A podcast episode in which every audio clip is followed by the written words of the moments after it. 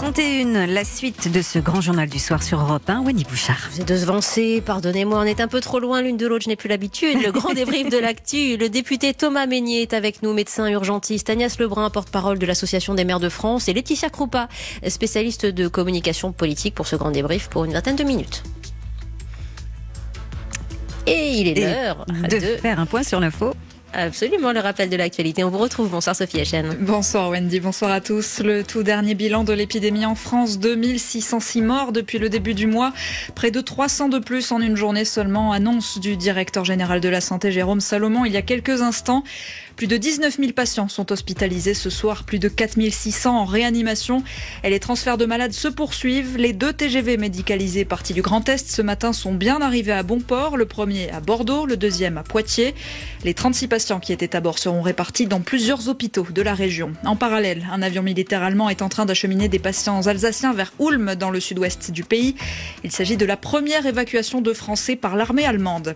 5,5 millions de masques médicaux attendus à Roissy ce soir. Un stock en provenance de Chine au lendemain de l'annonce par le gouvernement d'une commande massive d'équipements pour lutter contre le Covid-19.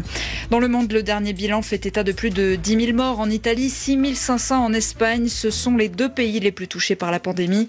Et puis le maire de Moscou ordonne ce soir le confinement de sa population. La Russie fermera totalement ses frontières à partir de demain. On vous retrouve à 20h pour nous informer. Merci Sophie Hachane. À tout à l'heure. Europe 1. Et place au débrief de l'actu, Wendy Bouchard. On refait l'information de ces dernières heures avec nos invités mobilisés sur Europe 1 en duplex avec leurs expériences, leurs témoignages sur l'actualité. Thomas Mesnier, je le disais, député de Charente-Maritime et médecin urgentiste. Agnès Lebrun, maire de Morlaix, porte-parole de l'Association des maires de France. Et Laetitia Krupa, spécialiste de communication politique. Bonsoir à vous trois. Bonsoir. Et merci d'être avec nous. Le coronavirus et les taux qui se resserrent. On connaît tous plusieurs proches et amis atteints par cette maladie qui, heureusement, se soigne bien dans 85% des cas, mais qui continue de plonger les familles dans la douleur. 2600 morts à l'hôpital en France à l'heure où nous vous parlons. Tout le monde peut être frappé. Premier élu médiatique à être emporté par ce fléau, Patrick Devedjian. On va y revenir. Alors que le gouvernement, hier, a tenu une conférence très pédagogique sur le virus et la manière d'en venir à bout. Opération transparence et explication de texte. Merci à vous trois de venir réagir à l'actualité sur Europe 1. Agnès Lebrun, je me permets de vous laisser le premier mot en réaction à la disparition de Patrick Devedjian, qui est un ancien de vos confrères. Il fut maire d'Antony pendant 20 ans, président du conseil départemental des Hauts-de-Seine, qui est mort la nuit passée à 75 ans des suites de cette épidémie qui fait l'info qui nous réunit ce soir. Évidemment, j'ai une pensée extrêmement émue pour l'ensemble de sa famille, et le souvenir que nous avons de Patrick Devedjian est le souvenir d'un homme totalement engagé au service de l'action publique et qui le faisait sans avoir perdu son âme en quelque sorte. C'est-à-dire qu'il était libre, il était affranchi des postures, des règles, et il se vouait entièrement à l'action publique, à son engagement personnel. Et j'ai le souvenir, comme beaucoup, d'une immense culture, d'une érudition jamais écrasante, toujours gratifiante, toujours généreuse, et c'est évidemment une grande émotion. Thomas Mesnier, Patrick Devedjian avait dit être touché il y a 3 jours par ce virus, fatigué mais stabilisé, maladie très perfide, sournoise, qu'il a donc emporté 3 jours après ce message, qui peut laisser en paix, qui peut revenir, qui peut tuer extrêmement brutalement, et c'est ce qu'on apprend à découvrir avec ce Covid, vous qui êtes médecin urgentiste, Thomas Mesnier. Oui, absolument. Bonsoir. Tout d'abord, permettez-moi d'avoir une pensée effectivement pour Patrick Devedjian, sa famille et ses proches, parce que c'était un immense homme politique et un grand républicain. Effectivement, c'est un virus, ce coronavirus, qu'on découvre encore au quotidien. On découvre des symptômes semaine après semaine, sa façon d'évoluer. Effectivement, c'est un virus particulièrement agressif et sournois. C'est un virus, Laetitia Krupa, qui peut toucher chacun d'entre nous, et ce n'est pas faire affront aux 2600 victimes, plus anonymes, que de le dire et que de parler un peu plus de Patrick Devedjian ce soir. Cela signifie que ça nous met tous sur un triste pied d'égalité. Tout le monde peut être terrassé. Oui, bien sûr. En fait, ça rend concret, si ce n'est pas encore, ce virus et cette fulgurance, puisque effectivement, il est parti très vite. Il y a aussi Manu Dibango qui est décédé à cause du coronavirus. Donc, ce sont des figures emblématiques, symboliques, si vous voulez, qui sont des personnalités publiques. Donc, forcément, ça a créé dans la population, dans l'opinion publique, une certaine émotion, puisque ce sont des figures de la vie publique, encore une fois, auxquelles on a pu s'attacher, et évidemment que ça reflète, ça ne fait que porter une lumière supplémentaire sur toutes les autres victimes. Ce n'est pas effacer les autres victimes, c'est justement apporter un éclairage et la lumière sur les victimes du coronavirus. Oui, avec en 3 jours Agnès Lebrun, cet ancien ministre, 2 maires de communes rurales qui ont perdu aussi la vie. Le coronavirus n'épargne pas les élus politiques, c'est même le contraire, parce que les élus que vous représentez sont bien sûr, avec Thomas Mesnier, vous pouvez réagir aussi, particulièrement exposés. Bien sûr, nous sommes exposés parce que nous rendons ce service public universel, parce que les élus et les agents d'ailleurs, les élus sont au premier contact de la population et ils maintiennent la continuité du service. Tout au début de la crise, nous avons immédiatement lancé ce que l'on appelle un plan de continuité de service, qui veut bien dire ce qu'il veut dire, c'est-à-dire que tout ce qui est de l'ordre de la salubrité, de la tranquillité, de l'état civil, des opérations funéraires d'ailleurs, tous ces services qui maillent la cohésion territoriales mais sociales bien entendu, eh bien ce sont les maires qui les incarnent et qui le vivent au quotidien, au contact direct. Oui, et vous avez le sentiment, parce que je vais être très claire avec les auditeurs, vous m'avez envoyé un petit message sur Twitter en disant comment est-il possible dans les médias en ce moment d'ignorer le rôle des maires et des collectivités? Que se passerait-il sans nous, sans tous ces élus? Vous aviez raison et voilà pourquoi vous êtes là ce soir, mais vous avez le sentiment que justement on ne parle pas assez de ces missions, de cette continuité de missions en période de crise? Il ne s'agit pas de faire un concours ou de vouloir être sur le podium, bien sûr l'effort est collectif, chacun a sa part d'effort et dans cet effort collectif, on ne parle pas beaucoup, je trouve, des élus, des agents qui font leur part et qui aujourd'hui sont aux côtés, d'ailleurs souvent des sous-préfets, tout particulièrement. Et c'est vrai qu'on s'occupe de tout cela au jour le jour. On parle peu de nous. Alors peut-être comme souvent, c'est-à-dire que c'est tellement naturel finalement de pouvoir se tourner vers son maire, de pouvoir l'appeler au téléphone, de pouvoir communiquer avec lui, qu'on oublie finalement que tout ça pourrait disparaître. Mais imaginons un seul instant aujourd'hui, dans cette période de crise, que tous ces services fondamentaux qui fondent le socle de la République disparaissent, que ce soit l'état civil, que ce soit la salubrité publique, la tranquillité publique, le répertoire des personnes fragiles, le pouvoir de police municipale, l'école pour les enfants des soignants, enfin il y a toutes sortes, tous ces services fondamentaux finalement, eh bien ce sont bien les collectivités et leurs élus qui les incarnent. Et j'ai une pensée d'ailleurs assez de remerciements pour les maires qui avaient décidé de ne pas se représenter et puis qui finalement continuent et persistent parce qu'on leur a demandé de le faire et parce qu'ils ont un sens de l'engagement qui les honore. Bien sûr, et parce que pour l'instant le second tour des élections municipales est reporté sine die. N'hésitez pas à réagir, nous sommes loin par définition, Laetitia Krupa et Thomas Mesnier, voilà. Ce que nous disons ce soir, Laetitia. Je voulais juste réagir juste là présentement parce que effectivement ça a été l'objet de la prise de parole du Premier ministre vendredi matin pour remercier justement le service public, et il a cité les maires. Alors effectivement, ça a été la première prise de parole de 3, dont la dernière hier avec Olivier Véran, qui était la plus importante. Donc on l'oublie vite, si vous voulez. On a quand même une communication qui va aussi vite que ce virus. Donc forcément, une communication en efface une autre. Mais vendredi matin, Édouard Philippe a tenu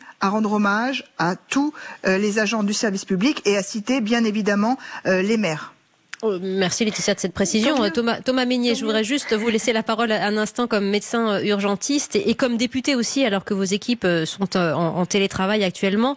Réaction à une autre prise de parole, donc celle d'hier après-midi, d'Édouard Philippe et de Christophe Castaner et d'Olivier Véran, la volonté de ne rien cacher et d'assumer tout le jour où il sera temps de le faire, éventuellement les critiques. Et là je reparle de Christophe Castaner parce que on a une plainte de la part de plusieurs candidats et militants, les Républicains, qu'il reproche au gouvernement d'avoir maintenu le premier tour des municipales, avec pas mal d'assesseurs touchés par le virus. Quelle est la réponse du parlementaire que vous êtes, Thomas Mesnier, ce soir ? Il sera temps de traiter justement de la gestion de cette crise après que nous l'ayons passée. Pour le coup, les démarches politiciennes me semblent irraisonnables actuellement. On voit bien, on a refait le point qu'au moment où la question s'est posée, aucun, je dis bien aucun parti politique n'était pour le report de ces élections. Elles ont été maintenues, elles ont eu lieu, elles ont donné des résultats. Il appartiendra de juger de cette décision, savoir si elle était bonne ou pas, plus tard. Pour l'instant, nous devons montrer une unité nationale pour faire face à ce virus. Je crois que c'est le message essentiel à passer aujourd'hui. Alors, je parle aux députés de Charente-Maritime, mais aussi aux médecins urgentistes qui est retourné à l'hôpital. Thomas Mesnier, où officiez-vous en ce moment et comment ça se passe? Comment se déroule votre quotidien? Alors, je suis député de Charente, d'abord. Oui. J'ai repris mon poste aux urgences de l'hôpital d'Angoulême. Je suis médecin urgentiste avant d'être élu. J'ai renfilé la blouse lundi dernier et je m'occupe des malades qui se présentent aux urgences. On a monté un deuxième service d'urgence dédié au coronavirus, en plus du service des urgences classiques, parce que les autres pathologies continuent et il faut prendre en charge les gens qui font des infarctus, qui font des AVC. Nous avons les équipements nécessaires. Il faut y faire attention parce qu'on doit faire attention à la quantité de gel hydroalcoolique, de masques que nous avons. Mais tout se passe au mieux. Nous avons le temps de nous organiser en Nouvelle-Aquitaine en attendant que la vague d'épidémie nous touche, ce qui devrait arriver dans les prochains jours. Oui, vous qui êtes un ami, un proche d'Olivier Véran, j'imagine que vous pouvez témoigner aussi largement de la situation sur le terrain, de la détresse évidemment des victimes et des familles, mais aussi des personnels soignants qui sont partis au front, et certains le disaient, sans les bonnes armes. Comment les rassurer? Comment comprendre leur désarroi avec nous ce soir? Écoutez, on a aujourd'hui des messages quotidiens de la Direction Générale de la Santé qui nous dit comment vont être livrés les différents outils de protection. On a un sujet actuellement de blouse et de surblouse. Les masques sont en train d'arriver. Un très très grand nombre a été commandé par Olivier Véran. Ce que je vois moi sur le terrain, ce sont des soignants engagés, unis et solidaires pour faire face à cette épidémie. C'est vraiment ce qui marque le plus au quotidien. Alors c'est vrai que des masques ont manqué, notamment en médecine de ville au début. Certains en manquent encore, ils sont en train d'être acheminés, mais je crois qu'il était important de fournir, d'abord de livrer ceux qui étaient dans les régions les plus touchées. Et on voit bien qu'on doit faire preuve de solidarité. Moi, dans mon hôpital, aujourd'hui, on reçoit 2 malades arrivant de réanimation de Mulhouse par le train dont vous parliez tout à l'heure. Oui, oui. Et je pense qu'il faut être absolument solidaire dans cette épreuve. Bien sûr. Agnès Lebrun, vous qui êtes avec nous, maire de Morlaix et vice-présidente de l'Association des maires de France. Comment on vit cette situation de loin, j'allais dire, en période de confinement, quand on est un élu de terrain, de proximité? Vous qui êtes par ailleurs conseillère régionale de Bretagne. Eh bien, on cherche à trouver des moyens détournés en quelque sorte pour communiquer malgré tout avec la population. Beaucoup d'entre nous ont fait le choix de faire des points vidéo, par exemple, qu'ils adressent sur leur page ou le site de leur commune. Nous essayons aussi de rentrer en contact avec la population la plus fragile. Pour le registre des personnes isolées qui concerne les personnes de plus de 65 ans, par exemple ici, mais ça s'est fait évidemment dans plein de communes, j'avais une équipe d'une petite dizaine d'élus qui s'est relayé inlassablement au téléphone pour joindre par téléphone toutes ces personnes pour les rassurer. Nous avons jusqu'à 130 appels téléphoniques par jour au standard. Donc nous avons renforcé les équipes pour pouvoir apporter les meilleures réponses, qui sont souvent des réponses concrètes, mais aussi des réponses d'apaisement, des réponses de soutien, des réponses de partage, des réponses d'entraide et de solidarité. C'est très important de communiquer, de ne pas rompre le lien, d'être présent, de montrer qu'on est là pour la population. C'était exactement aussi le dessein de la conférence de presse conjointe hier, Laetitia Krupa, à la fois d'Édouard Philippe, d'Olivier Véran, de Jérôme Salomon, de tous les médecins épidémiologistes qui ont été convoqués, graphiques, tableaux à l'appui. Oui, parce que bon, ça, Emmanuel Macron l'a compris très vite, puisque il est épaulé, aidé, conseillé par le Conseil scientifique, et il sait que le paravent scientifique est un bon paravent pour regagner la confiance de l'opinion publique, parce que ces derniers jours, la confiance dans les enquêtes d'opinion baisse, et c'est constant, c'est-à-dire que chaque jour on perd quelques points. Donc, pour le gouvernement, il faut restaurer cette confiance, puisque pour avoir une gestion de crise, et je parle même pas de communication, pour gérer une crise, il faut absolument la confiance des gouvernés pour les gouvernants. Or, c'est ce qui manque en ce moment. Donc, évidemment que l'opération transparence de Matignon avait ce but-là, ce but de retrouver la confiance, et que s'ils doivent répondre à la pression de l'opinion publique et à cette voix et cette parole des soignants qui occupe les antennes, qui occupe les médias de façon assez unilatérale, et c'est tout à fait normal puisqu'il y avait un manque de protection qui, depuis vendredi, est considéré comme une menace immédiate par l'OMS. Donc, bien sûr qu'elle était légitime, cette parole, mais comme elle a été relayée, amplifiée par les médias, ça crée un climat anxiogène pour l'opinion publique. Et le gouvernement n'avait d'autre solution que de répondre par l'action, avec des commandes de masques, de tests, en promettant je crois à peu près 50 000 tests d'ici fin avril. C'est ça, oui. L'opinion publique a besoin de chiffres pour être rassurée. Ce ne sont pas que les paroles d'Emmanuel Macron, qui se pose en père de la nation, qui suffisent. Ça ne suffit pas. L'opinion a besoin de transparence, de chiffres, de faits. Et ensuite, il pourra redonner sa confiance dans l'exécutif. Et l'exécutif a besoin de cette confiance. Voilà pourquoi on en est à suivre ce soir, y compris dans nos éditions, l'acheminement des masques venus de Shanghai. On a 5 millions qui sont arrivés à Roissy tout à l'heure. On est dans une attente, et je relayais encore le cri de détresse d'un directeur d'EHPAD, Thomas Mesnier, qui demandait encore à l'antenne, et ça c'est pas une fabrication journalistique, des masques pour nous protéger, alors que son équipe et lui-même sont confinés dans cet établissement. Oui, absolument. Olivier Véran a annoncé hier la livraison de 500 000 masques par jour dans les EHPAD, avec des mesures de confinement supplémentaires individuelles pour les résidents, parce qu'on voit bien que les résidents d'EHPAD sont parmi les plus fragiles, qu'on a d'abord livré les hôpitaux pour prendre en charge dans chaque hôpital Covid au moins par département les malades. Et maintenant, Olivier Véran renforce les mesures et l'équipement. Ça veut dire, Thomas Mesnier, qu'on a dû faire un choix. On a dû faire un choix et des priorisations.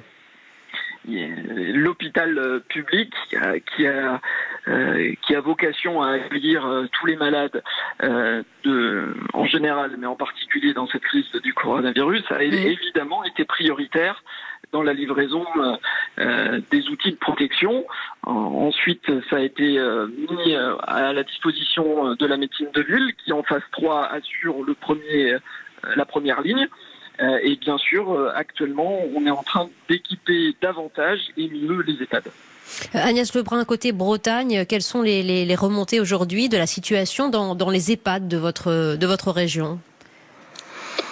Eh bien, alors la Bretagne est péninsulaire, c'est-à-dire que nous sommes un peu en retrait, et d'une certaine façon, le calendrier décalé nous a favorisé dans la mesure où le confinement a été prononcé avant que la vague n'arrive. Donc, c'est vrai que d'une certaine façon, on en a tiré un certain bénéfice qui n'a pas empêché un cluster dans le Morbihan, comme vous le savez, et des difficultés dans certains EHPAD. C'est un sujet extrêmement anxiogène pour les familles, parce que les résidents ne voient plus leur famille, les familles ne voient pas leurs résidents. Ils ont besoin d'avoir des informations pour objectiver, pour rationaliser la situation. Vous aviez raison tout à l'heure, c'est important les chiffres. Et par contre, ce qui est absolument terrible, c'est d'imaginer qu'il pourrait y avoir une priorisation. Donc il faut absolument avoir une course de vitesse pour que précisément les EHPAD puissent être munis et ne pas rester dans cette solitude, parce que le milieu est confiné. On parle parfois de devoir confiner sur place les personnels. Donc tout ça est très compliqué à imaginer, à mettre en œuvre. Pardon ? ce qui est le cas dans un certain nombre d'établissements, hein. Nous étions tout à l'heure dans la Vienne. Oui, ce qui est le cas, oui. Exactement. Alors pour l'instant, ça n'est pas le cas ici, et nos EHPAD sont plutôt mieux pourvus qu'ailleurs, mais il n'empêche qu'il faut essayer d'avoir toujours un coup d'avance, et c'est évidemment ce qui est le plus difficile. Et encore une fois, là aussi, pour les EHPAD, je pense que ce qui est important, bien sûr, il faut donner l'information juste, et qu'il y a des EHPAD où il y a eu des catastrophes sanitaires, mais il y a aussi des EHPAD où tout se passe bien, où les résidents ont échappé à la vague d'une part, et où tout le monde fait tout pour qu'ils échappent au danger. Et il faut aussi focaliser là-dessus, parce que ce n'est pas être béat d'optimisme que de dire cela, c'est aussi une façon d'objectiver les situations, c'est de préciser que il y a des tas d'endroits aussi où ça se passe bien, et on a bien l'intention de se battre collectivement pour que ça continue à bien se passer. Complètement, et là je rejoins ce que vous disiez, Laetitia Krupa, tout à l'heure, l'opinion a besoin de chiffres. Jérôme Salomon hier a annoncé un nouveau dispositif de surveillance de la mortalité pour veiller à la situation dans les EHPAD, grâce aux données de l'INSEE, des remontées régulières, la transparence, parce qu'on pourra avoir accès, chaque Français, à ces données sur Internet. Donc il y a cette nécessité de montrer qu'on ne cache rien, qu'on ne ment pas aux Français, parce qu'on entend encore ce genre de discours, et on peut en douter parfois, il faut le dire. Ah oui, dans les sondages, c'est très clair, hein. Oui. Il y a plus d'un Français sur deux qui considère que le gouvernement ment. Alors quand on part de ces présupposés, avec ce qu'on sait de la prolifération des fake news qui parfois sont virales sur les réseaux sociaux, et on sait qu'aujourd'hui les Français ont plusieurs moyens de s'informer, et les médias se sont multipliés, donc le gouvernement doit aussi avoir cette politique de transparence très claire pour lutter, d'ailleurs Olivier Véran le dit dans le journal du dimanche aujourd'hui, pour lutter contre les fake news qui sont vraiment un cancer pour l'information. Lui-même dit, pour ma part, je le cite, je fais de la sincérité un outil de la gestion de crise. Oui, c'est effectivement pour un politique en cas de crise le préalable à une bonne gestion de crise. Oui, c'est ce que vous relayez aussi, Agnès Lebrun, comme élue, comme maire de Morlaix en l'occurrence.